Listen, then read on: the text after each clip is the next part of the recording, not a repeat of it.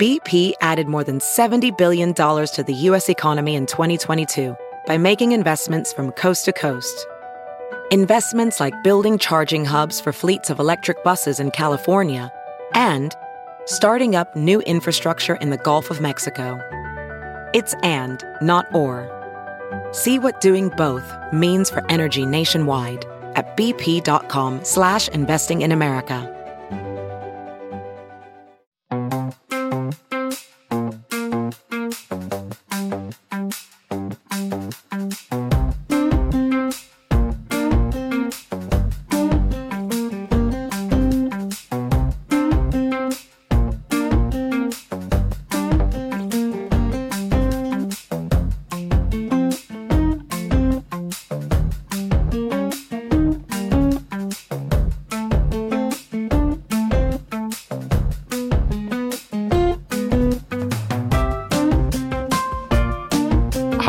Josh Marshall, and this is the Josh Marshall Podcast with Kate Riga. Let me get some house cleaning out of the way first. Um, we have a few things going on in this episode. First of all, uh, Kate is uh, on vacation and uh, but we we pre-recorded this week's episode in advance. So that episode is going to be coming shortly after this one. And when we recorded that episode we had it in mind that um, there was a good chance that donald trump would have been indicted by the time you heard the episode. So that episode remains current. In fact during that episode we actually talk about the fact that you probably already know that he's been indicted. Um, we are coming to you from the past before it happened, et cetera, et cetera, et cetera. Um, so that one is going to be that one is going to come probably shortly after this one. This episode is a, an Instapod a kind of a, a breaking news pod because, as you know, some pretty pretty big news happened uh, right about dinner time yesterday um, when we found out that the thing we had been expecting for a long time, uh, Donald Trump's indictment in the January 6th investigation, uh, finally finally came down. Now, as we know, uh, what has been sort of bundled together as the January 6th investigation, most of the things actually precede January 6th. There's things that happened in the lead up to it. A few things, some some things happen uh, during it, and uh, you know a few things after. So in any case, we are going to talk about that today. And to do that, I'm joined by my colleague Josh Kovensky, um, because Josh is uh, on our staff. In you know, in addition to covering a number of storylines, is our main reporter on the Trump investigations, which, as you know, uh, is very much a full time job at the moment because there are so many. In fact, you know, a lot of organizations have whole teams covering all these investigations. But as we know, this was and is the big one. And it is three out of the four that we have expected. The one that is still hanging out there is the state investigation, or actually the the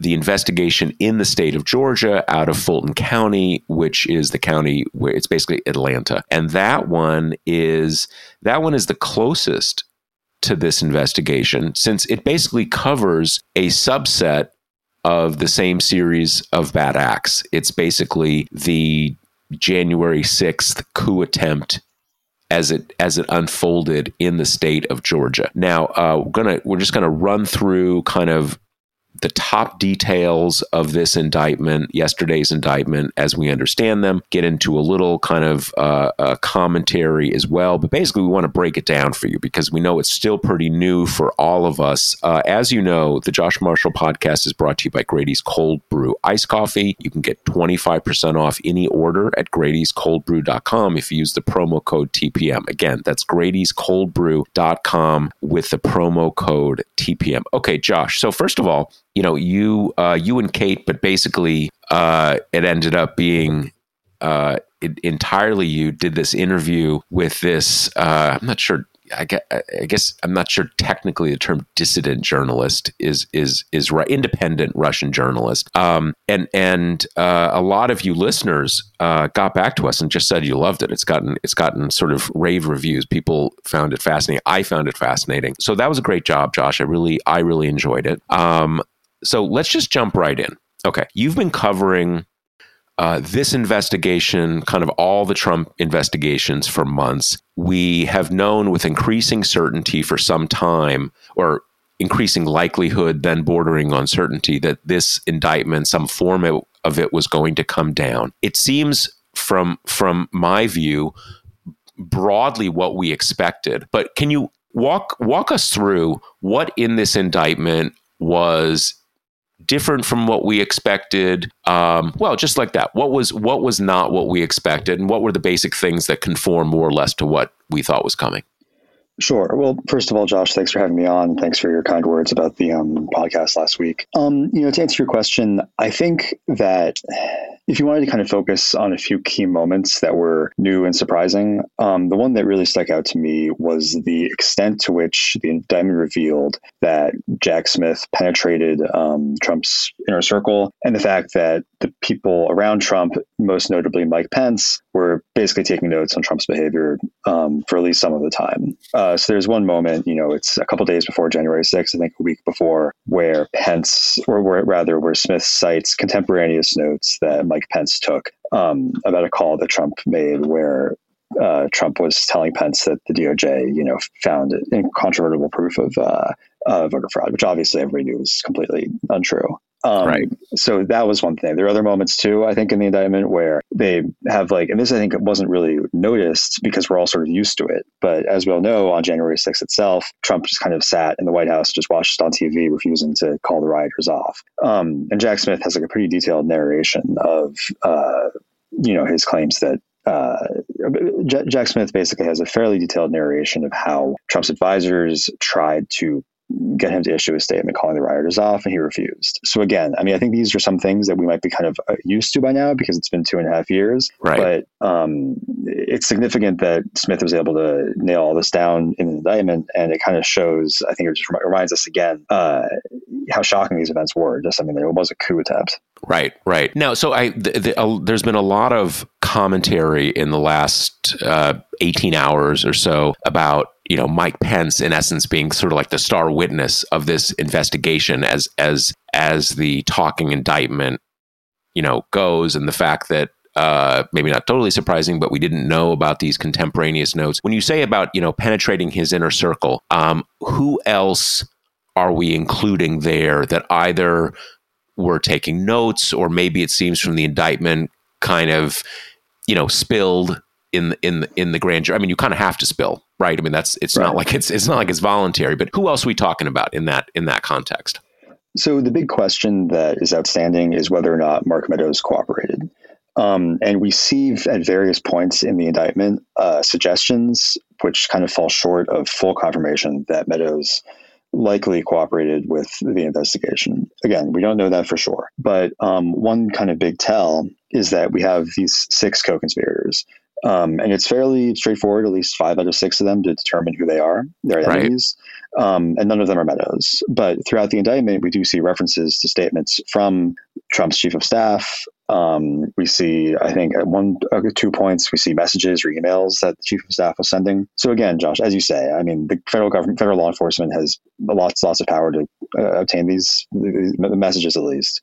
Right. But there are a few moments that seem to have come from testimony. Um, which again, you know, you, you, put somebody from a grand jury, they have to say, but still, it, it, the fact that you have that and that Mark Meadows does not appear to have been referenced as a co-conspirator is at least suggestive of the fact that he might have cooperated. And there have been a lot of rumors of that to date. Um, we know that he has his own lawyer, uh, who's a real lawyer and not right. a sort of Trump attorney. Right, um, right, right. He also hasn't really been speaking in public for over six months, I think. So there are a lot of th- sort of things that suggest that you know Meadows, who was Trump's one of Trump's main confidants, was you know his chief of staff at the time, uh, did cooperate with the investigation. And I guess when we say cooperate, there's, uh, I mean, when you go into a grand jury, you're you have you have very little grounds upon which not to talk.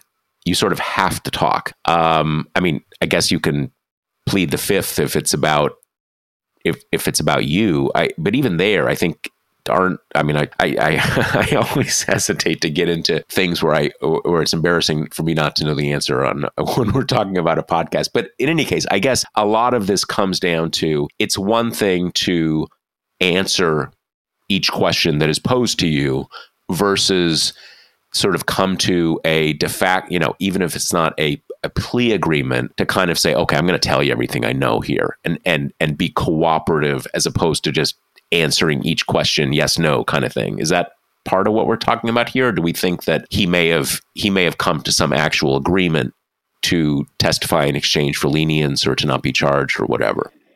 The honest answer is we just don't know because we also just don't know what Meadows' own exposure would have been right. to, um, you know, the scheme. Uh, one interesting text that we reported on back in December, um, and this wasn't part of the text that we kind of had exclusively. This is something that was unearthed by the January 6th committee, but it was a series of messages in which Meadows um, basically jokes with another person in the Trump campaign about um, just how ridiculous the claims of fraud are. So I think, if I recall correctly, it's um, the other person is sort of talking about dead voters in Georgia, and Meadows is like, "Oh yeah, like my son will find us more." Um, and you know, it, it, it it's pretty clear proof that Meadows understood this was all bullshit.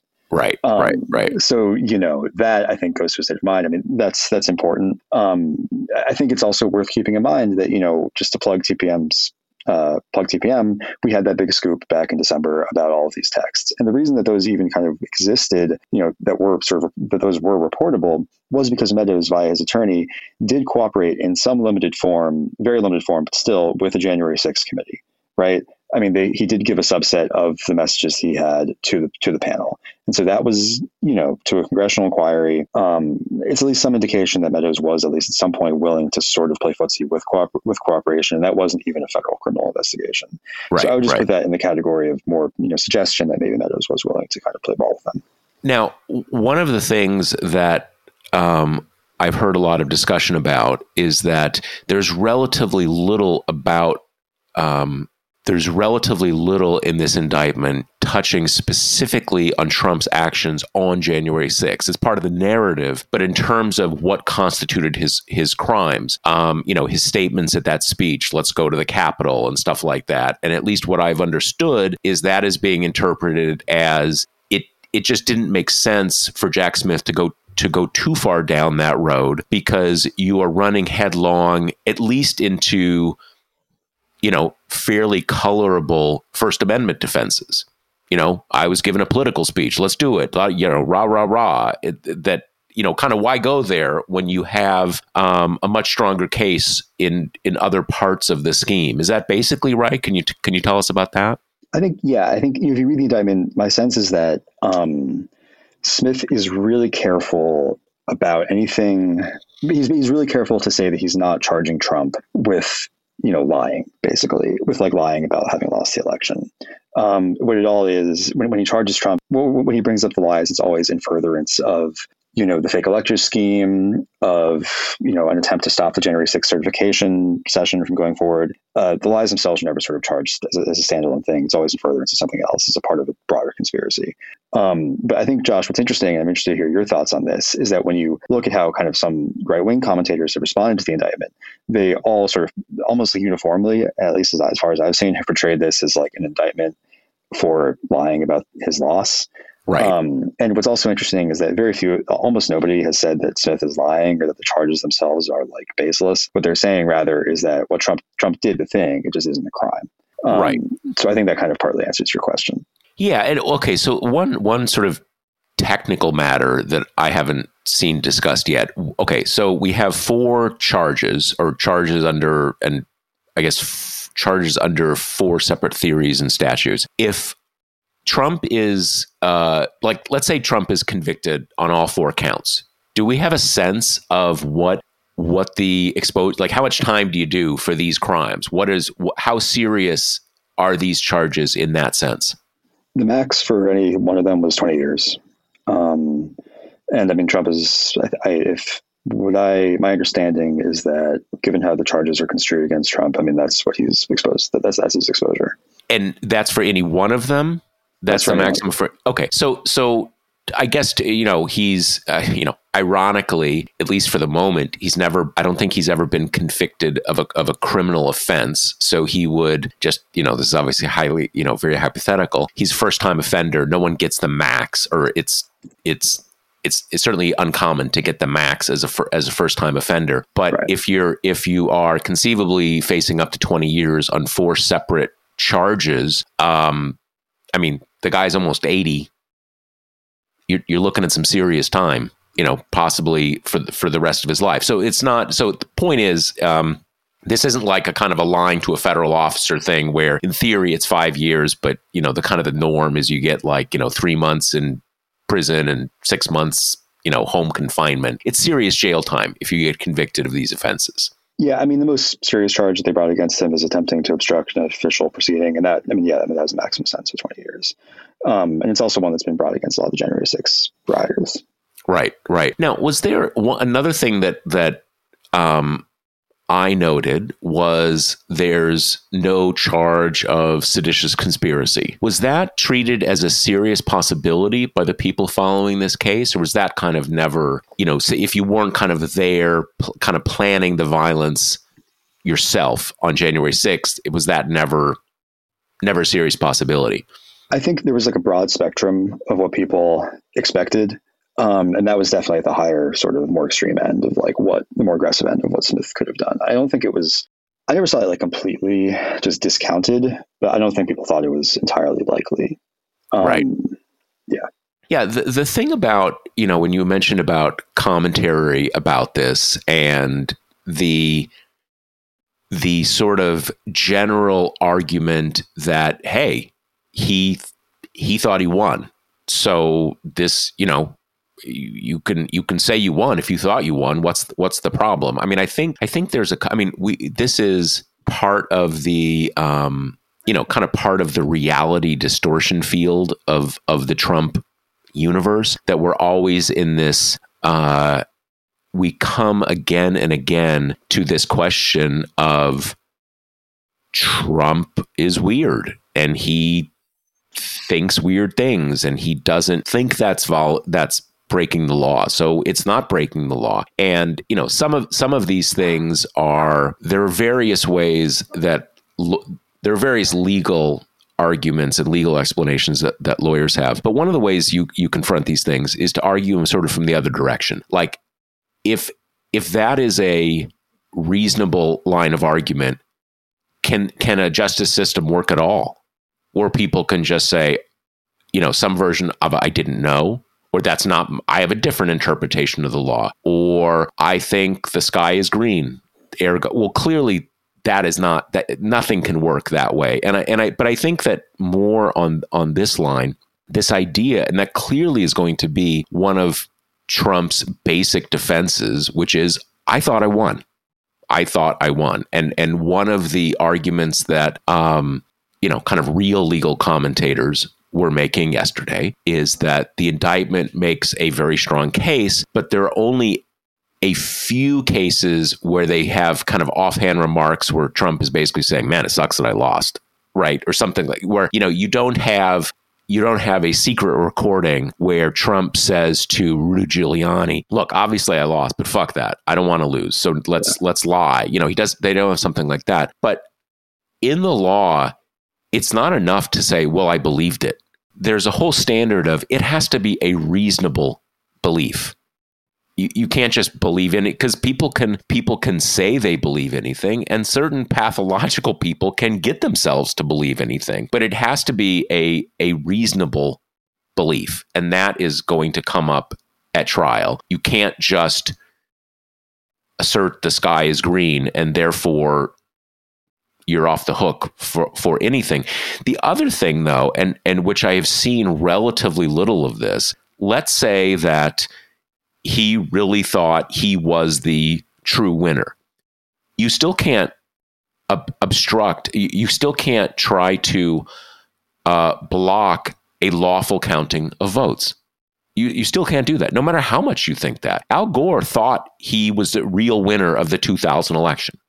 And he had pretty good reason to think that. He that didn't that belief um, didn't entitle him to come up with fake electors to try to you know block the counting of you know what i'm saying that that, that is a basic thing that is i think going to be central to this trial that you know you can you can believe all sorts of things but you can't break the law to try to, um, you know, vindicate your belief. I mean, lots of, I mean, we have just as, you know, kind of one more point, there are lots of times in, um, election litigation, where if everyone is acting in good faith, uh, people go into a, a court context where you say, "Hey, I won these votes that were not counted because they were sort of you know deemed spoiled or something like that. Those are real votes. They need to be counted."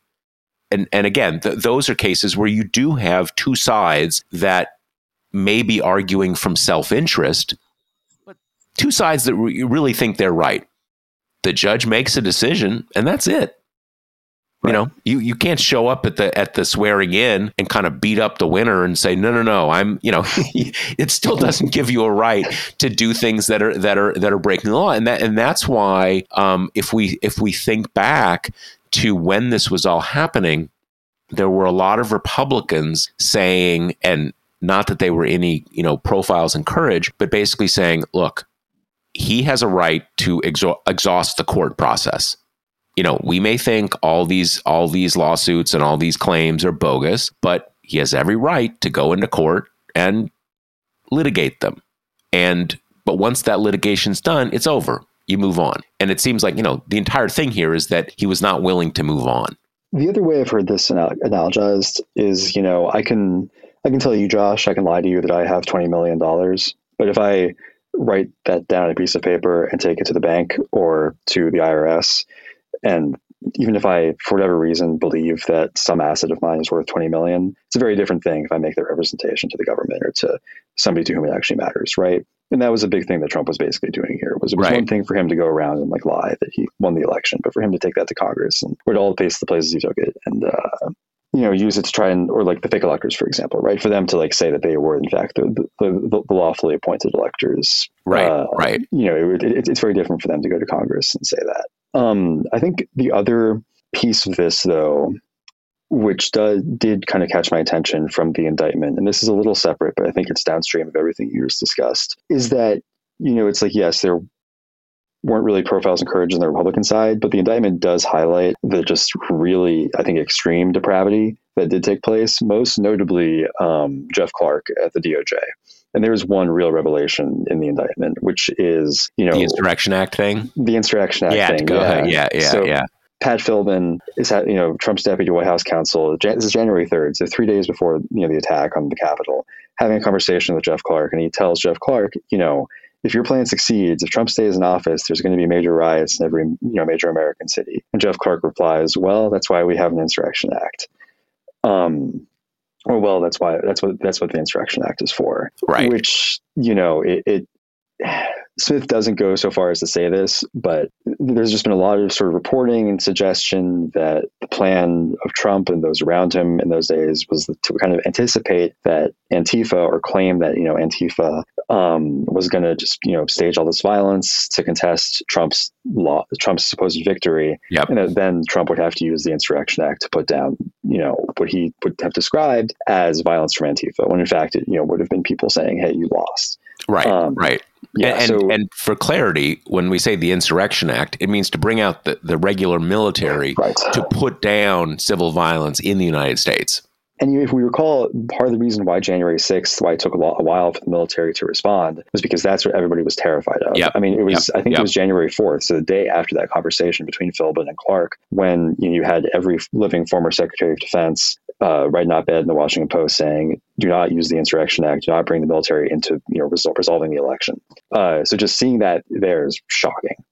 Yeah, no, it's funny. This is this is one of the things, and I, I, feel like it's never gotten quite enough play. That there's been, you know, lots of criticism of the Pentagon, the military. Like, why did you know why why was this allowed to spin out of control the the, the way that it was? And I've I've always thought they got kind of a bad rap, and that people, um, and and, and even for other. Uh, not just the military itself, but other the, the, DC National Guard, the Virginia National Guard, the Maryland, you know, all the kind of people who could have like, why weren't you ready for this? Why right. why why were we kind of you know caught with our pants down? And I feel like people forget what we all remember at the time, which was that there was huge concern that Trump would do this, especially after what had happened in June of 2020, where he kind of did this a bit because of the um, the the version of the George Floyd protests that were in D.C. Um, and so the military, like kind of everyone was saying to the Pentagon and the military, don't let him do it. Do not let him do it. Do not let him somehow bring the military here. And I think very understandably, there, you know, from the brass down, there were kind of the word went down. We are not, we're not part of this. We're not part of this, and that inevitably um, made everybody a little slow on the uptake when January 6 actually happened. Plus, I think even even realizing it happened, I think there was still a lot of trepidation of if you're like Mark Milley or other people on the joint staff of kind of like once you get the US military on the scene in in the US Capitol, Trump is still the commander in chief. And once they're there, if the US military is in some sense like, you know, occupying the Capitol building, Trump can make an order and we're going to have to follow it. That's a that is a, you know, in any case, I've always thought they as you say, they get they get a, a bit of a bad rap for the, you know, kind of tardy response. Yeah, and I mean just to your point Josh at the end there like about the military having to follow the order. It also just reminds me of this this is not in the indictment, but this very strange period of 2 weeks after January 6th where Trump was president and it was scary. Like people thought something he was going to order something crazy. But there was also this sort of increasing sense, it seemed, that like he was just sort of there, but nobody was going to pay attention to him anymore. Yeah, well, that was out of office. Like, yeah, I mean that was that was you know in a, a very liminal period in our constitutional history because I think you're right. I think there was a there was a broad sense and I think a real sense of of Trump is still the president but everyone kind of understanding this guy is out of control. You know, don't basically don't do what he says, um, which is something that is, you know, was substantively the right decision in that moment, but is like totally constitutionally haywire. Like, what are you talking about? And and you have the additional fact that both um, both the, the, the civilian leadership of the Pentagon and the Department of Justice had basically been decapitated at that point. Um, so yeah, the whole thing was uh, the whole thing was crazy. And and and back to you know Jeff Clark has always um, has always appeared to be a a ridiculous figure in this drama. You know, he's this environmental lawyer, kind of you know, half elevated to leadership. Trump's trying to make him um, uh, attorney general, and e- even you know, not to um, not that someone's looks matter. But he presents as a kind of a nerdy guy, right? You just look at him; he's a kind of a, a nebbishy guy, right? Yeah. And and he's sort of seen in this light, but then you see this thing, it's like that's what the insurrection act's for. Dude, what the fuck? Like what the like what the fuck are you talking about? And I think it was maybe Jon Favreau uh, said this on on Twitter yesterday, and he brought out kind of what the point is. The point is to kind of uh, just a, you know kind of create a fait accompli. Trump's going to stay president, and then when people freak out, call out the military and basically declare martial law. And that's that's what they're talking about here. Um, and and you know, so the whole thing is, uh, as we know, the whole thing is nuts. And one of the things, as you say, about reading this indictment, you are brought back to the sheer gravity and craziness of what happened. That in some ways, and this gets back to the whole question of why did it take so long, all this kind of stuff. In some ways, the fact that Trump is still on the scene at large still a a a central player in our political process. Basically, all of the Republicans who at various levels participated in this are still part of our political process. I think that cumulatively kind of muffles the sense of how crazy this was because at some level our brains tell us if we're all kind of, you know, if we're all still here being part of the political process, then that thing must have been part of the political process and it, and it's and it sort of muffles it. Before we before we finish up, can you give us a little insight? There was a um, some discussion of the fact that the uh, the dr- the judge that Trump uh, drew in the sort of the lottery process that that assigns judges was certainly not the judge he might that he would have wanted.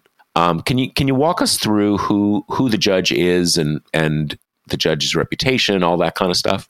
Sure. So her name is Tanya Chutkan. Um, Obama appointed her in 2014. She was born in Jamaica. She's African American woman. Um, and she, throughout the January 6 cases, has taken a, I don't want to say a hard line because I, I tend to, you know, sympathize with where she's coming from. But um, I mean, she's been one of the harsher justices in terms of sentencing and also just in terms of her, what she says about the defendants um, during sentencing. So, I mean, she's been very kind of intense about that.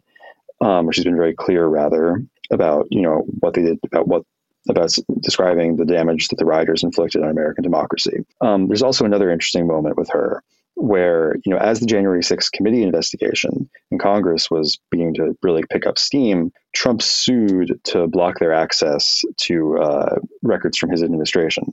And it was Tanya Chutkan who presided over that proceeding and who completely just, you know, eviscerated his arguments uh, in court. So, you know, she she has a lot of familiarity with these cases. She's shown that she understands the issues deeply, that she cares about, you know, she understands the impact it's had in American democracy. And I will just add, well, this is delicate, but I think one way in which the Stop the Steal, you know, Trump's effort to reverse his loss has just not really been discussed is in terms of race. But it really was majority black cities, uh, you know, states like Georgia, where it was African American voters who put Biden over the over the edge, um, that Trump was whose votes Trump were trying to invalidate. Um, you know, and that just runs through the entire thing. It isn't discussed for as much as it should be, I think.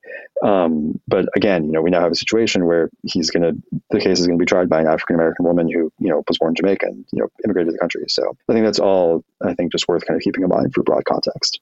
Now, one of the charges, though, it's not about African American voting rights; it's it's voting rights in general. One of yes. one of the charges is basically Americans went out to vote, and you tried to invalidate their votes. What's can you walk us through what the what the legal particulars of that one of the charges is? That's the so civil right. This is the KKK the KKK Act charge. I, be, I believe so. It's it's it's. I guess it's in the in the discussion of it in the news. It's it's basically denying a right. And I think it's conspiracy against rights. Right, right, right. Well, I think this is one. There's, a, as you say, there's a civil war, a civil, uh, really a Reconstruction era law that was originally um, the the original focus of it was you have uh, terrorist paramilitaries, i.e., the KKK, that would use uh, pressure, violence, or whatever to to uh, either st- stop African Americans from voting or to invalidate their votes, and that is they're charging him under that um, under that uh, statute, and I think on the argument that um, at least the 81 million people, uh, if I got the if I if I get the exact number wrong, don't I'm not I'm not pushing yeah. some conspiracy theory. Whatever the the t- total number of Biden voters, that uh, those people went out and voted, they won, and Trump was trying to invalidate but, their votes. Yeah, but I think the important point on that is, is that uh, it, yes, it, it is disenfranchising you know the, the, Biden voters' right to vote. But if you look at how that case has been treated, how that law has been treated historically, um, even if you are a Trump voter, you are a victim of that conspiracy because right. the, the right you also is, voted. Yeah. Yeah, exactly. Because the, the right is, is to have your vote count, is to have your vote counted honestly, regardless of for whom for who it was regardless of who, who you were voting for, right? Right, right? Um, so even if I voted for Trump in 2020, in a sense, I was, you know, it was a conspiracy against my rights because the right is to have your vote counted honestly by the, by the government. Yeah, to have an honest election. In theory, yeah. everybody wants to have an honest election, even though you lost. I won't. I won't. I, I'm given. I think a lot of Trump voters a benefit of the doubt there, but but you know, just because I'm a nice guy. On the final, so final question I want to go over is one of the, one of the big uh, questions about this case is will it be able to be tried before the 2024 election? And as sort of a subset of that question, will it be able to be tried before the Mar a Lago case? Um, since the Mar a Lago case is now set for May of 2024, um, just in the nature of things, cases don't get sped up; they get slowed down, they get delayed and stuff. And I think mm-hmm. there's a general uh, assumption agreement that if it is scheduled to go after the Mar-a-Lago case and each time the Mar-a-Lago case gets delayed, it will get delayed. Then in practice, if if that's the order of events, this is not going to get tried beforehand. Now, there's been a lot of commentary. Is there anything that has come out sort of uh, anything about what we learned yesterday that gives us any insight to whether this may be able to be tried before the Mar-a-Lago case, or any anything about kind of next steps and scheduling? We'll see. I mean, a lot's going to depend on the judge who you know, as we said earlier, understands the gravity of the charges. One thing that's really delaying Mar-a-Lago, um, well, there's a couple things. One is just the presence of classified information, which automatically makes that case way more complicated to try and makes it just take a lot longer time to bring to trial. Right. The other is that Trump has two other defendants alongside him in the indictment, which just, right. you know, it, it just makes everything more complicated. In this case, Jack Smith has brought an indictment against Trump only. It's four charges. It's a very straightforward indictment. Um, it's very easy easy to read, and so the expectation. I mean, I think there's a chance that this case will go to trial before Mar-a-Lago, which right now is scheduled for May. Um, which I will just note, you have a lot of people from Trump's campaign who contributed evidence and testimony to this, and so there is a real prospect of people who either were from his his first his administration last time or you know, who might even currently be involved in his campaign testifying against him um, at trial. Well, there's one th- one thing that came up here, and I believe he he's not identified, but he's not he's not one of the uh, uh, co-conspirators. Yeah. Is Jason Miller, yeah. and Miller is you know I don't know if he's still running that you know GETTR's uh, Twitter clone or what he's doing, but he's still a Trump person. He's still I, I don't know I don't know exactly. Uh, you know, it's kind of like a crime family. You're just part of the family. To, you know, your exact your exact title. So so he had. I mean, he's the one I think that says that like you know kind of conspiracy shit from the mothership or something, or you know, kind of these these these uh, contemptuous descriptions of the claims that they're making. And another point I've seen is is that it is given how the indictment is structured, it's almost impossible to imagine that Mike Pence won't be a star witness. And um, I think, given how the campaign is going, it is quite unlikely he will still be in in you know in the presidential race. Um, but that's awkward, right? I mean, that yeah. is uh, you know th- that's a that's an awkward thing. Um, so that's it. And, and, just one other point for our listeners: uh, Alvin Bragg, the again uh, county DA, uh, basically up here in New York.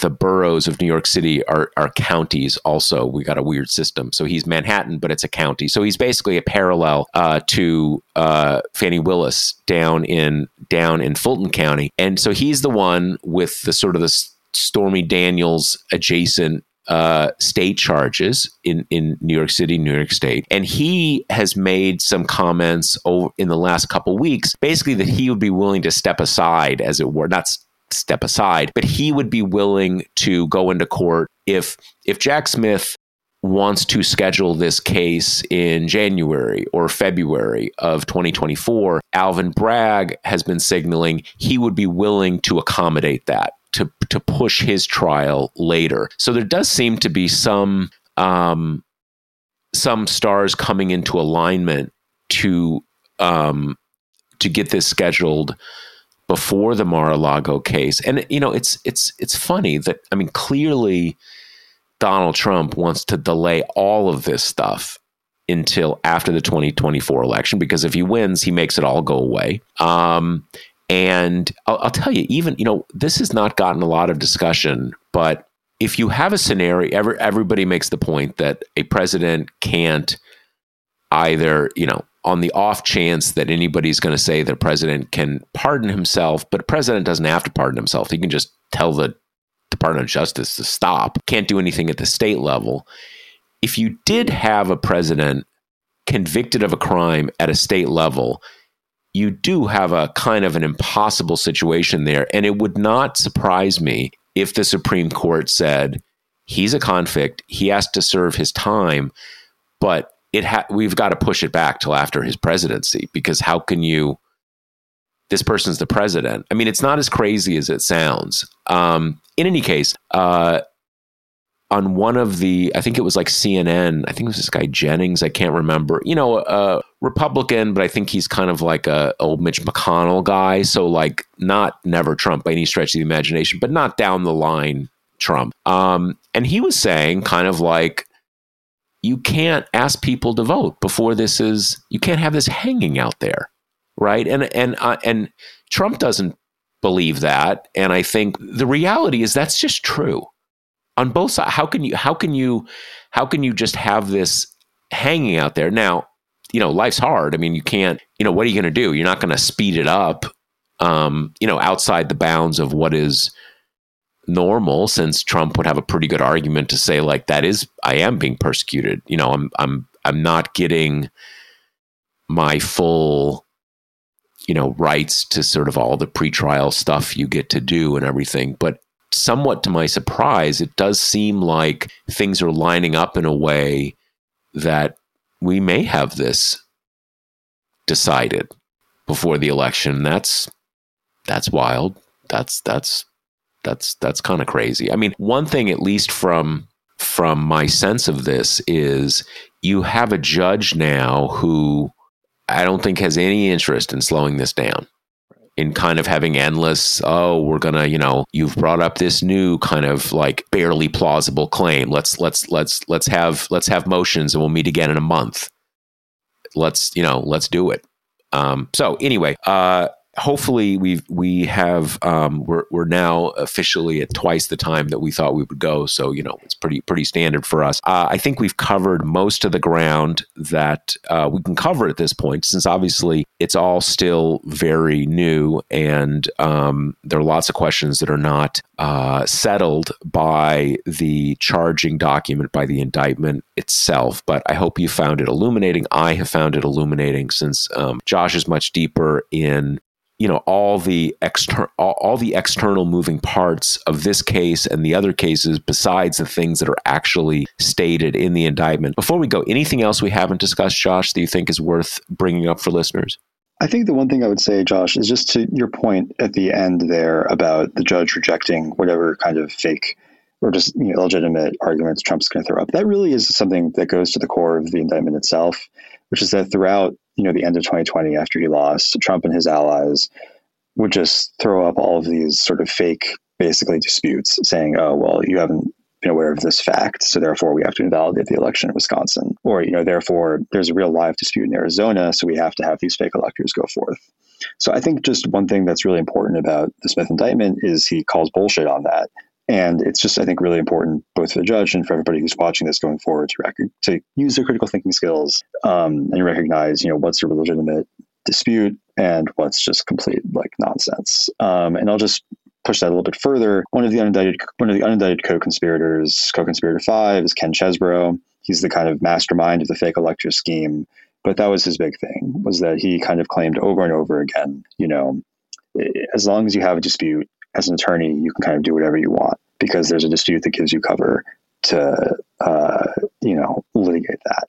Um, right. But again, right. I think what we're getting into it, we're getting, we're getting deeper. It's like you can't both sides these things. Um, just because somebody says that they disagree with something or they have some fact they claim exists to prove that something's wrong doesn't create a, a dispute. You have to actually, you know, have a good faith disagreement. Right. Right. Well, you know, in, in business, there's something they call the time value of money, which is to say that money right now is not the same thing as money a year from now, two years from now, right? Even though, right. and and not just in the sense that like, yeah, you can gain interest. It's it's different from that. It's kind of an extra economic thing, and in the law, it it's it's it is somewhat similar. That at a certain point, endlessly delaying something is a denial of justice, and um, and obviously, where you draw that line can be kind of difficult because everybody does have a right to litigate out the you know the the the the the, the questions that are there. Um, but at a certain point,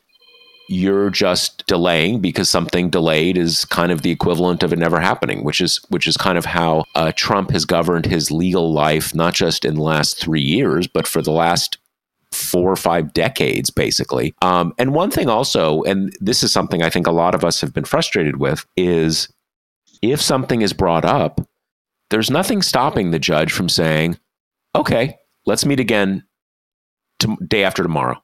Get your arguments. We're going to have a hearing, and we're going to move through this. Um, that that a basic sense of sort of like what kind of serious situation we're talking about here? Do you really have to kind of put this off for like six weeks? And, you know, we always hear, well, the judge has other cases. And like, dude, dude, what are we talking about here? This is the big case.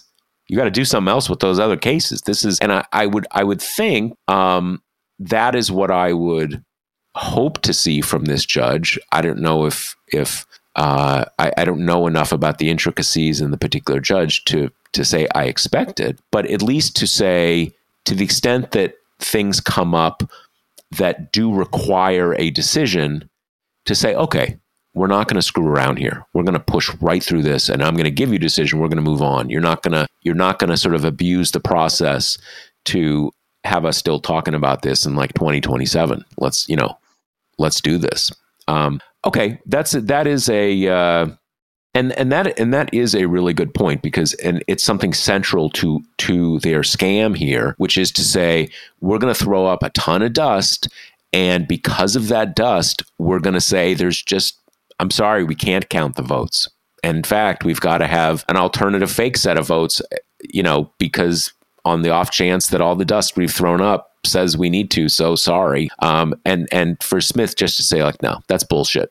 That's not that's not litigating anything. That's abusing the process. In fact, it's not just abusing the process, it's part of your crime.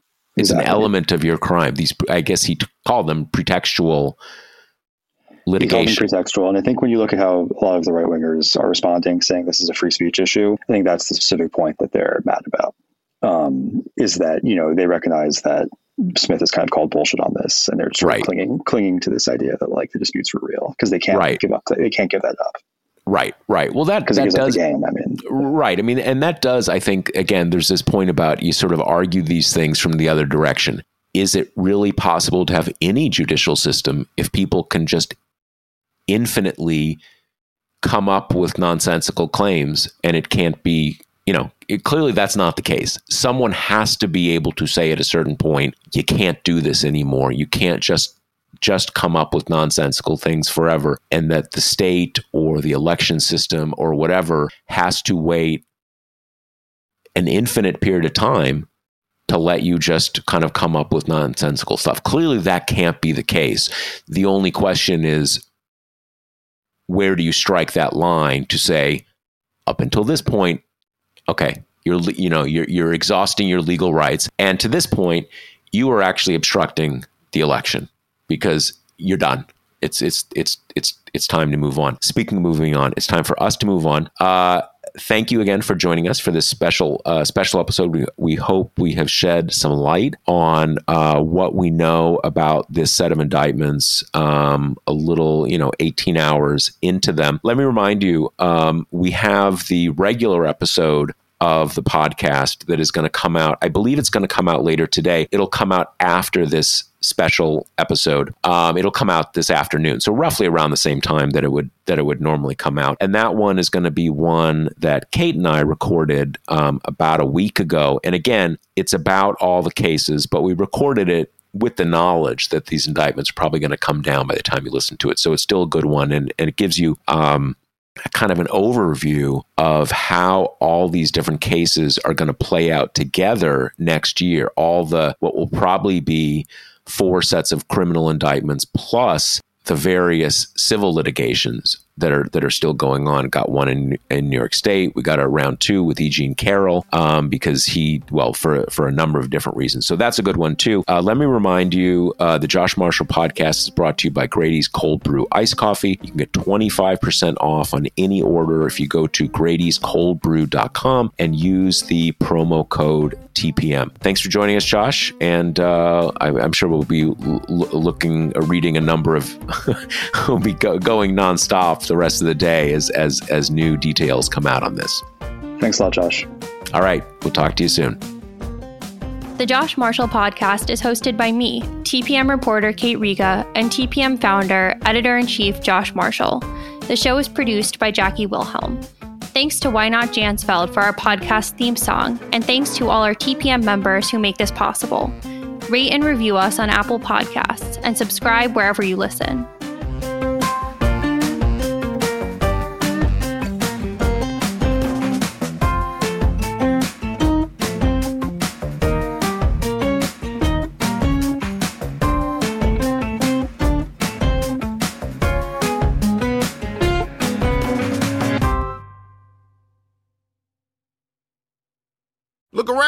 You can find cars like these on AutoTrader, like that car riding your tail.